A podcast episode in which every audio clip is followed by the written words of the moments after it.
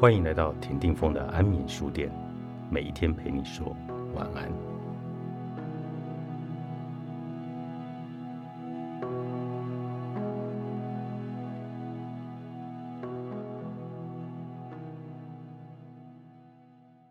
一个人心中有恨，往往是生命旅程中因为某些冲突而带来创伤，使生命就此有了缺口。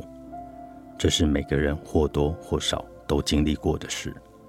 然而，恨所带来的生命缺口，对我们有非常不好的影响。如果我们放任那些怨恨在内心滋长，而不想办法去化解或修复，等到进入人生的下半场，累积的怨恨会让我们只记住那些负面的回忆，而慢慢忘了自己在生命中拥有美好的事物。当一个人面临生命的终结，若是他带着怨恨离开，就表示他的生命有着缺口，而上帝赏赐给他的形象，就从这些缺口不断的流走。怨恨越大，流失越多，流失越多，存留下来的当然只会越来越少。因此，聪明有智慧的人会知道，在冲突过后。要赶紧将这些创伤和破裂的关系修补起来，好堵住这个缺口，否则留给后代子孙的美好福分就会越来越少。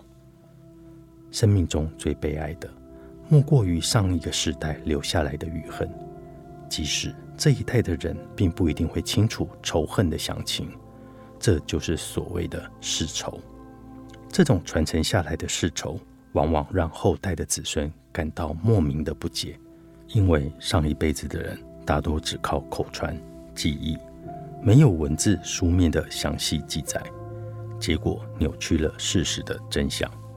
也因此，仇恨一方的子孙常常是恨得不明不白，而被恨的一方的下一代则是含冤莫白。一九四五年八月，二次大战结束。那一年的圣诞节，盟军在日本的指挥官麦克阿瑟将军邀请一位相当杰出的台湾人牧师郭马西主持感恩礼拜。郭牧师曾在台湾、日本和美国受过严谨的神学教育。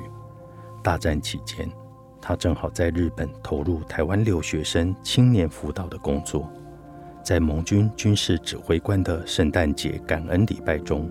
他告诉所有在场的盟军官员：“我们打赢了，但我们要学习耶稣所说的，要爱你的仇敌，就像上帝透过耶稣爱我们、宽恕我们一样。”那一天的讲道让在场的许多指挥官流下了感动的眼泪。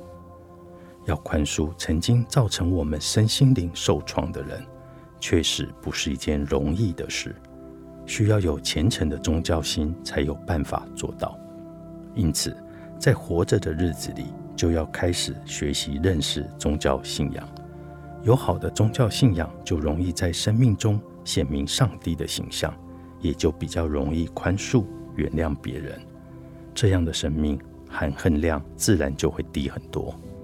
因此，如果我们到了人生的下半场，心中还怀有怨恨，就要想办法尽力去化解，无论对方是否接受，这至少是对自己生命的一种交代。既然我们心中有恨，就表示错刺在对方。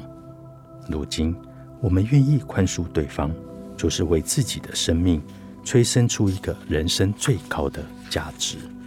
而宽恕的方式也并不一定要跟对方当面谈，也可以用手机写简讯的方式。若能亲自写张卡片给对方更好，跟他说，过去自己对他怀有许多怨恨，但现在人生已走到了下半场，不想把过去的旧恨带进新的旅程，所以要将这些怨恨做一个结束，表示你已经原谅他了。更重要的是，是要告诉自己的儿女，你已经宽恕了对方。不要再把这种恨再传到下一代了。预约五十家好日子，二十五堂心灵必修课，找回五十后的自在。作者：卢俊义，启示出版。